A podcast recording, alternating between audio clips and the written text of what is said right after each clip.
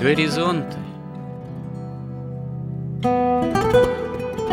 Авторская рубрика протерея Андрея Спиридонова и Георгия Лодочника Люди, явления, события –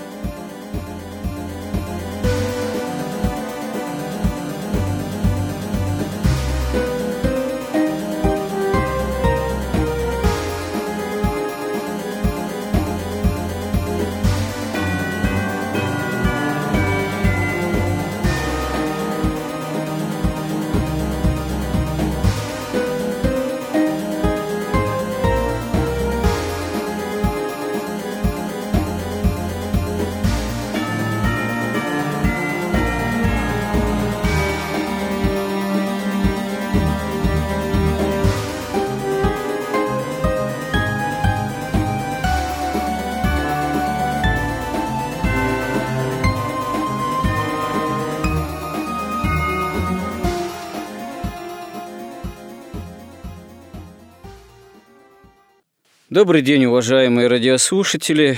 В эфире радио «Благовещение» и в нашей постоянной рубрике «Горизонты» я, протерей Андрей Спиридонов, и мой постоянный собеседник Георгий Лодочник продолжаем разговор о символе веры. О символе веры, как основном изложении догматических истин христианства с точки зрения современного человека – ну, с точки зрения того, как современный человек, который подвержен разного рода современным же идейным воздействиям, может понимать, усваивать именно символ веры, истины веры в таком понимании именно святоотеческом, ну, призваны мы к этому. И здесь мы сталкиваемся с тем, что действительно для современного человека есть достаточно много, в том числе идейных препятствий для адекватного усвоения истин веры. Вот в прошлый раз, несколько неожиданным для меня образом, когда мы заговорили о том, что мы веруем во единого Бога, Отца, Творца неба и земли, вот видимым уже всем и невидимым, и заговорили об эволюционизме и о том, что, собственно говоря, есть только две основные идейные картины происхождения человека – это или человек происходит от Бога, или человек происходит от обезьяны, атеистическая вульгарная картина, но в зависимости от следования тому или иному мировоззренческому, так сказать, тренду, выражаясь современным же языком, рождаются и разные идеологии. Скажем так, вульгарное миропонимание, которое постулирует, что человек произошел от обезьяны, оно в недавнем нашем прошлом легко Э, дала такие революционные результаты, связанные с революцией, гражданской войной и так далее, там, переустройством кардинальным социальных вот, аспектов общества, связанных, к сожалению, со многими жертвами. Но, в общем, идейный за этим стоящий тренд, он понятен. Если человек это так сказать, хорошо развившиеся обезьяны и, может быть, еще не совсем доросший до социального коммунистического благополучия человек, то надо, собственно говоря, его и соответствующим образом направлять, подправлять, загонять в это светлое будущее. Почему бы нет? Но если, с другой стороны, человек э, не произошел прямо от обезьяны, а произошел от Бога, то социальные все эти эксперименты, они совершенно ни к чему, потому что главная задача обретение Царства Небесного через веру, покаяние, молитву и сама земная жизнь должна осуществляться именно согласно этих традиционных ценностей, то получается совершенно иная идейная картина. И тут э, в прошлый раз мы неожиданным для меня образом э, углубились в темы такие социальные, видимо, не случайно, потому что собственно говоря, в современном нашем обществе, да и в западных обществах, так называемых демократических, царит некий идейный туман. Потому что не говорится прямо, что человек произошел от обезьяны, и не постулируется прямо, что человек произошел от Бога, а, собственно говоря, проблема-то при этом в том, что главной ценностью уже объявлены довольно давно деньги. Сребролюбие – это такой главенствующий дух, и для этого вот духа, для осуществления власти богатства, вот эта неясность с происхождением и статусом, так сказать, человека, она выгодна. Потому что обывателю в таком случае проще пудрить мозги на тему того, что, с одной стороны, деньги – это самое главное, с другой стороны, все хорошо в этом плане, потому что богатые могут воровать успешно власть придержащие по многу, а обыватель, он ну, все равно ему какой-то там кусок пирога перепадает, пока совсем экономический кризис не загнал все в угол, и оно, если не сказать, что слава богу, то, как говорится, э, слава самому этому имеющему место быть принципу удовлетворения потребностей в системе вот этого вот общества развитого потребления. Но я надеюсь, сейчас мы все-таки от обсуждения вот этих социальных перипетий современных, связанных вот именно с этой идейной туманной картиной, кому-то выгодной, двинемся дальше. Вот я не знаю, что еще здесь можно добавить про саму теорию эволюции. Если говорить про эволюционизм, я уже об этом что-то сказал, замечу только, что да, есть, собственно говоря, вообще противники теории эволюции, сторонники такого креационизма полного. Есть те, кто, в общем-то, не возражают против того, что Бог, он способность к эволюционному развитию все-таки, как говорится, оставил за им сотворенным миром.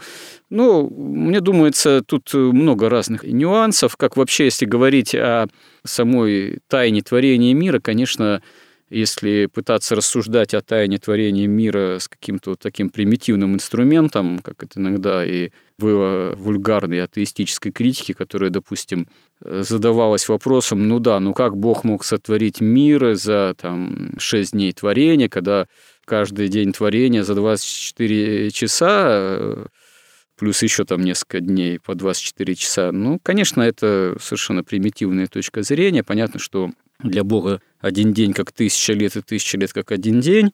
И, собственно говоря, это для читателей Библии и толкования известно, что и в оригинале на древнееврейском языке используется слово «йом», которое не синонимично в смысловом отношении к понятию астрономическому нашему дня как 24 часов, это может вообще более быть или менее продолжительный отрезок времени, туда вообще можно миллионы лет, там тысячи миллионы уложить э, в тот или иной отрезок, вот, который Богу необходимы для творения мира, Земли, как среды обитания человека. Вот это отдельные, неисчерпаемые по-своему темы, еще начиная с достаточно древних святых отцов – очень много на эту тему тоже сказано. Взять, допустим, только один, например, там шестоднев, толкование на шестоднев, точнее, святителя Василия Великого и других святых отцов.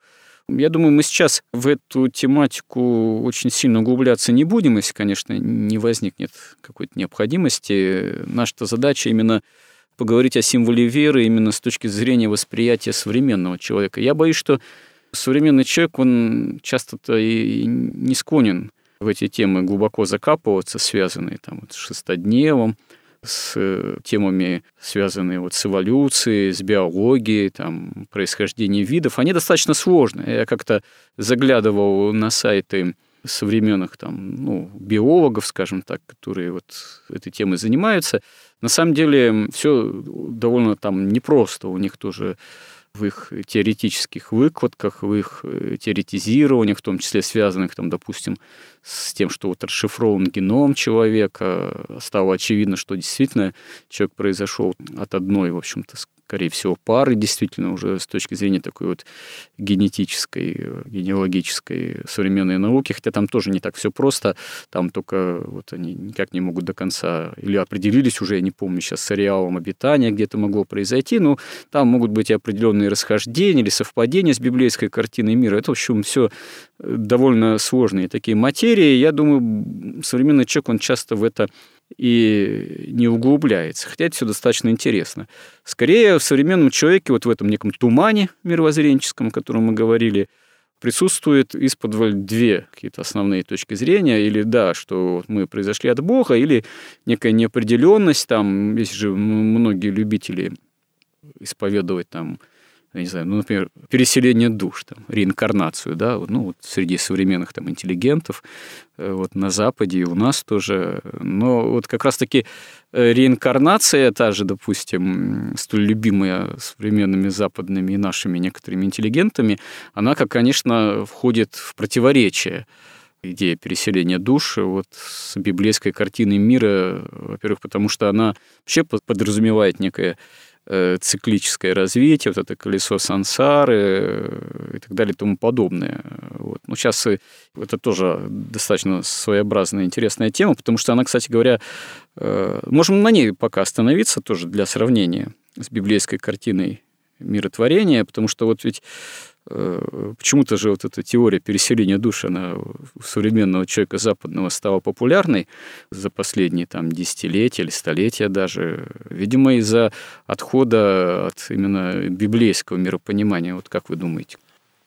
Ну, во-первых, я хотел бы уточнить, что у нас вопрос не в том, как все это себе представляет современный человек, а вопрос в том, как вот этому современному человеку хоть что-то можно объяснить о христианстве, о символе веры. Так я как священник неоднократно сталкивался с тем, что человек начинает переступать порог храма по тому или иному поводу, у него какие-то вопросы возникают, он еще не христианин. И у него иногда прям это вот, а как церковь относится к идее переселения душ?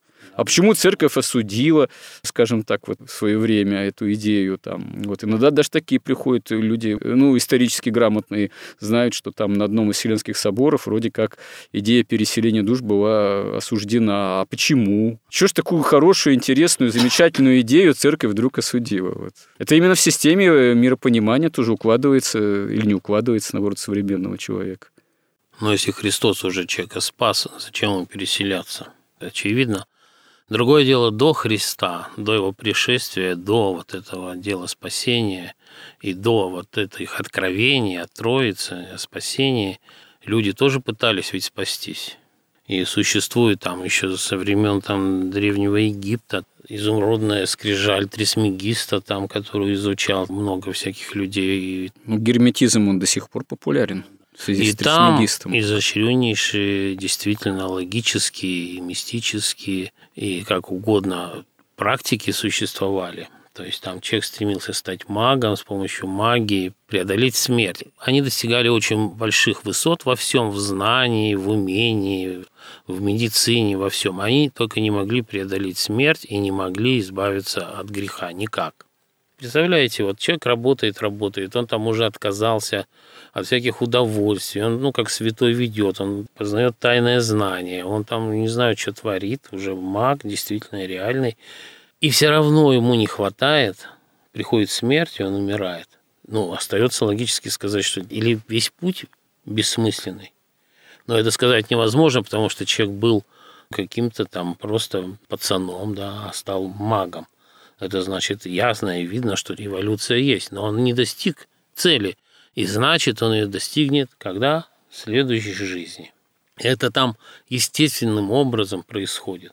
Потому что если бы там буддист, человек принимал буддизм и тут же, как сам Будда, да, в течение одной же жизни бы там уходил туда в нирвану из сансары, тогда бы не нужно было перерождение. Но поскольку это ни у кого не удается – вы должны верить, что вы в следующей жизни продвинетесь дальше. Это минутку. То, что вы излагаете, это уже западное, уже тоже достаточно именно не собственно индуистское восприятие перевоплощения кармы, так сказать. Это уже именно скорее в ключе такого, оно и восточного, может быть, но не, все-таки не индуистского магизма, а больше именно западного, более такого современного, что вот значит, перерождение как определенное поступательное развитие, да, возможное.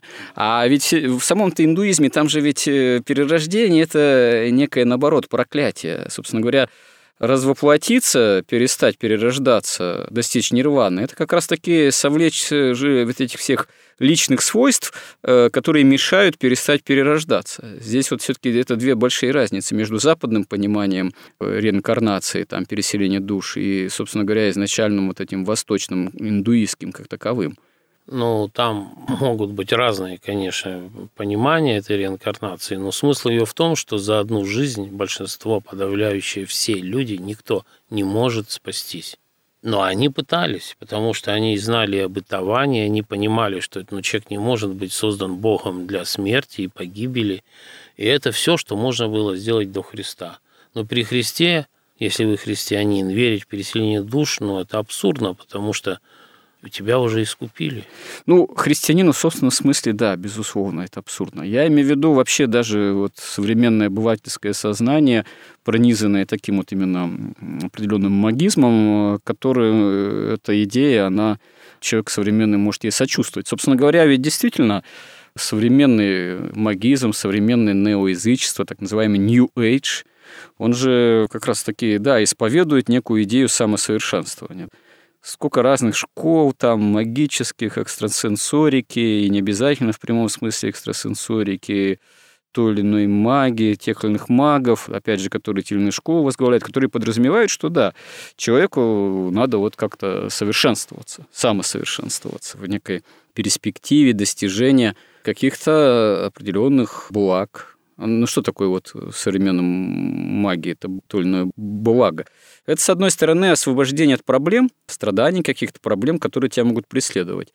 Но э, в практической стороне современного магизма, да, я думаю, не только современного, э, человек быстро сталкивается с тем, что многие его проблемы, они вызваны тем, что на него какое-то магическое воздействие оказывают какие-то другие люди или силы. Отсюда как раз-таки все эти вульгарные представления там, о порче, сглазе, да, и о том, как это порчу с глаз снять, а потом еще и отомстить тому, кто Но это порчу с глаз... очень вульгарно, да. Ну, это общее место. Вот это магия, людей. буддизм и все, они дают, как бы, люди там идут, потому что они дают истину и власть. Власти над природой, над собственной природой. Они все дают, но они не дают только бессмертие, искупление и спасение. И поэтому тупик. И в христианстве это все, когда пришел Христос, мироздание изменилось, и все стало ясно. И какие сейчас может быть речь идти? То есть это можно сказать, что да, это все, что могло бы выдумать человечество до Христа. После Христа это не нужно абсолютно. Но оно и тогда было ложным. Теперь это просто совершенно очевидно. Вот. А если говорить об, об эволюции, то мне очень понравилось, как вот точку зрения святых отцов изложил вот протеерей Вадим Леонов, когда вот рассказывал на ту же тему, толкуя символ веры.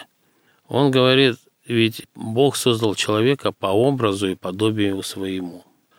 Но при этом человек, будучи творением, он бесконечно ниже Бога. И поэтому уже сразу Бог предполагал бесконечную эволюцию, что человек должен сам внутри себя в первую очередь совершать вот эту вот эволюцию, вот это вот восхождение, совершенствование, приближаясь к Богу. Но поскольку разница, расстояние между человеком и Богом бесконечно, то эта эволюция тоже бесконечна. В том числе и в раю эта эволюция не прекращается, она просто становится гармоничной. И ведь когда в раю был человек создан, ему же Бог тоже сказал, что возделывай и храни сад. То есть храни вот эту гармонию, совершенство, которое было сделано, но и возделывай его, потому что в этом мироздании, в нем самом заложены были возможности для этого совершенствования бесконечного.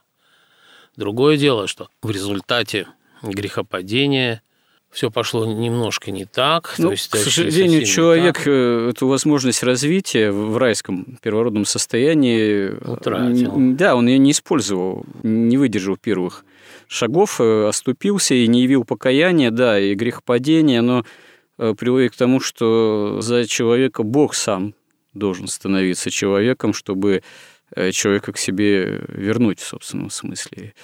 Тут действительно, наверное, есть определенная разница между возможными эволюционными процессами развития, которые были даны человеку в райском состоянии, были заложены в него. И не только в него, а вообще во весь мир. Просто человек – венец творения. Через него и весь мир должен был бы как-то развиваться и приближаться к Творцу. То есть вся Вселенная, наверное, должна была бы становиться райским садом благодаря этому творческому возможному развитию человека еще в первородном состоянии. Другой момент, каковы эти процессы эволюционные возможного развития были, допустим, в человеке вот эти возможности в ветхозаветном состоянии до пришествия Христа в мир. Совершенно очевидно, что когда Христос воплощается, оказывается распинаем и воскресает, наступает совершенно какой-то новый этап в развитии человека, но ведь получается-то так, что в особенности эволюционировать человек начинает развиваться в плане научно-технического прогресса, с одной стороны, благодаря, безусловно, христианству, а с другой стороны, это принимает взрывной характер с момента отступления от традиции, с эпохой Возрождения и позднейшими новейшими временами, новейшей истории, там, эпохой просвещения, э, новейшим техническим машинным производством, капитализмом, а потом уже со всеми последующими плодами научно-технического прогресса, когда эволюция уже вот проявляется в том, что мы видим, в том числе в расщеплении атомов, компьютеризации, в создании какой-то новой среды обитания, когда человек весь уже гаджетами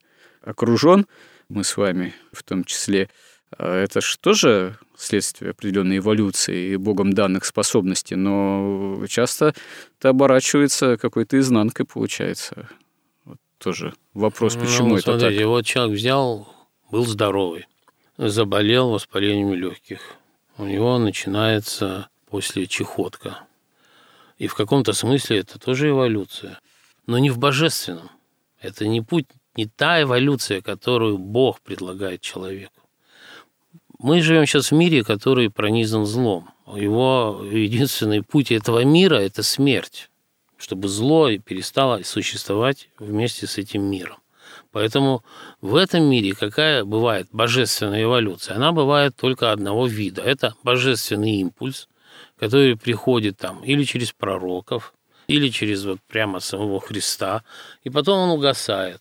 Угасает, и, значит, после этого импульса возникают там какие-то великие империи, великие идеи – какое-то просветление, люди достигают каких-то духовных там высот, потом все это медленно деградирует, деградирует, оно, конечно, преобразуется там в деньги, в технологии какие-то. Но если говорить на ту эволюцию божественную, здесь она может быть только личная эволюция. Ну или вот после вот этого божественного импульса. Вот Христос пришел, создал свою церковь, апостолы пошли на проповедь, на смерть, мученики возникли, возникло богословие, институт церкви, институт таинств, которые непосредственно осуществляют с каждым отдельным человеком вот этот этап эволюции. Потому что эволюция сейчас разбилась, можно сказать, на два этапа. Сначала мы должны спастись из вот этого падшего мира, из этого падшего состояния. А потом начинается настоящая райская эволюция которая уже там никуда не отклоняется. Но вы это имеете в виду уже после второго пришествия, всеобщего воскресения из мертвых и страшного да, суда? Я не знаю тут детали, может быть, и сразу после смерти кто попадает в рай, что он там лежит и ждет, что ли. Это я такие тонкости прямо скажу. Нет, ну святые отцы, кстати, говорили, что души праведников ждут всеобщего воскресения из мертвых для того, чтобы уже войти действительно со всеми, так сказать, в Царство Небесное. Ну, тут, как говорится, Но это... мы же молимся им. Да, безусловно, это уже Они вещи, вещи таинственные. Для Бога тут действительно один день как тысяча лет, и тысяча лет как один день. Собственно говоря, ведь если обратиться к Новому Завету, к апостолам, для них же ведь было очевидно понимание совершенно, что вот по Руси второе пришествие должно совершиться буквально при их жизни. То есть для них время истории, оставшееся после уже воскресения Христова для человеческого рода, оно было чем-то уже несущественным. И ведь их э, интуиция, ведь нельзя сказать, что она была ложной. Маранафа, Господь грядет. Просто тут премудрость Божия, она выше еще. Она оставила за человечеством время развития истории, вот именно христианской, в каком-то таком временном качестве, который зависит, видимо, от самого человека. Тут действительно гадать о временах и сроках совершенно бессмысленно, э, что Господь и подтверждает в Новом же Завете, в Евангелии, что не ваше дело гадать об этом. Один Отец знает только эти сроки. Это остается за самим человеком, за выбором человечества. Чем в большей степени еще вот человечество, человек может согласно вот этого импульса, как вы говорите, еще развиваться в плане христианском, чем в том или ином поколении людей еще находится какое-то количество христиан и праведников, которые сохраняют, так сказать, служат сохранению окружающего Содома. Вот. Так история еще и длится. И, собственно говоря, будет длиться до тех пор, пока себя в этом смысле не исчерпает. И здесь, э, повторюсь, сроки конца земной истории, они зависят э, от самого человека, то есть от нас, насколько мы согласны какой-то активности, что ли, христианской жизни, свои эти сроки оттягиваем, или если мы совсем ослабели, насколько мы их приближаем. В этом смысле для Бога это все уже совершилось. Крест, гвозди, копие, воскресение Христово и второе славное его пришествие. То есть фактически второе пришествие Христова и грядущий за ним страшный суд – это для Бога уже нечто осуществившееся в принципе. И вот в рамках этого отрезка дня, можно сказать, тоже своего рода творения, или когда Бог почил отдел своих этого, можно сказать, эона некого, для Бога уже все совершилось. Не все совершилось для человечества, для человека, который вот должно эту историю еще прожить и изжить, а что будет, когда будет новая земля и новое небо, какие там еще могут быть эволюционные процессы, это мы можем только гадать. Но очевидно, что не будет греха, страданий и смерти. Ну да, поэтому вот если бы наши, например, бы олигархи, загнанные в угол нашими экономистами и вот этой политикой международной, и западными олигархами, которые хотят у них все отнять.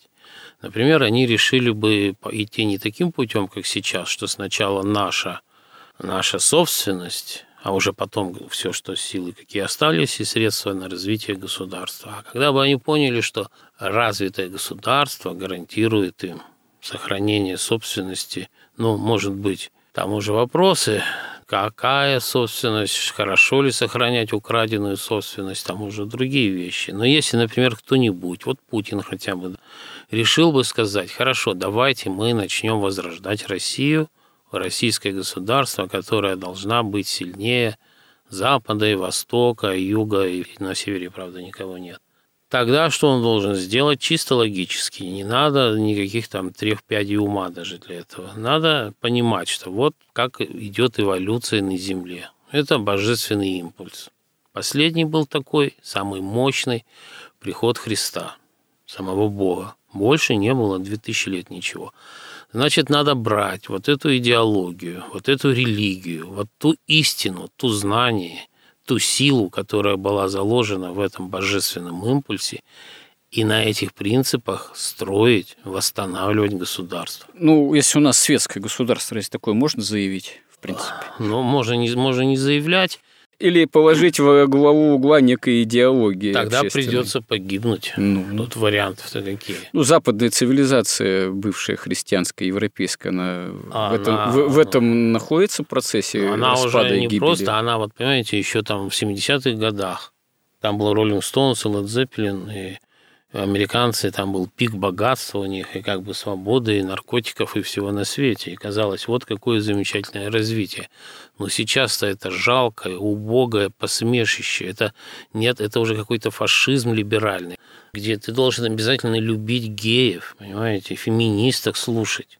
Где у вас кругом политкорректности, где насилуют ваших женщин и детей. Содом и Гамора эволюционируют сами все. Это что? И сейчас-то вообще здесь нечему завидовать, там конец. При этом ведь вот это возвращение вот к этим истокам христианства, оно ведь не подразумевает, а как многие сразу говорят, ну ты же ведь компьютером-то пользуешься, от компьютеров-то зачем отказываться? Ну, это средство компьютера. Да, все эти плоды научно-технического прогресса, они же не содержат в себе, собственно, зла или добра. Сами по себе нет. Но вот, скажем так, первотолчок, который приводит к ним в системе истории христианской, он все-таки скорее связан с исходом из общества традиции. Потому что необходимости переделывать мир и создавать компьютер нет, пока ты ходишь под Богом и пред Богом. Ну, опять вот, же, да. опять же, ведь сама вся цивилизация – это костыли для безногого, для обезножившего в смысле общения с Богом, вот, и все ее плоды. Вот это замена прямого общения с Богом. Но прямое общение с Богом в обществе там, традиции или вот в системе жизни, но требует духовного усилия. А духовные усилия, жить духовно напряженно, видимо, это не всегда для отдельного человека возможно. Ну, в смысле, не всегда это выбор отдельного человека, а в процессе земной уже, наверное, христианской истории это оказывается, что и народы выдыхаются, и общества выдыхаются. И обращаются уже скорее более к таким земным человеческим ценностям. Но здесь мы должны вернуться все-таки вот, может быть, к этой фразе «Творца неба и земли», видимым и невидимым. Да. Что такое небо, что такое земля, и что такое человек. Наверное, надо это уже будет вынести за рамки нашего сегодняшнего разговора. Потому что... Да, а о Творце всего видимого и невидимого, что есть, да, видимое, невидимое, небо и земля, и уже тогда, наверное, поговорить э, в следующем да, и тогда мы горизонтов. лучше увидим, что такое эволюция, что такое эволюция государства и народа, человека, потому что она идет только через совершенствование человека, потому что это микрокосмос, и все, что ниже человека, mm-hmm. вот все, что от самой вершины, от духа там до последней земли, оно все, во-первых, внутри человека и во власть ему отдано. Интересная постановка да, вопроса. Что ж, поговорим об этом в следующий раз, если Бог даст, доживем до этого раза. Помоги нам в этом, Господи. Храни Господь. Горизонт на радио Благовещение.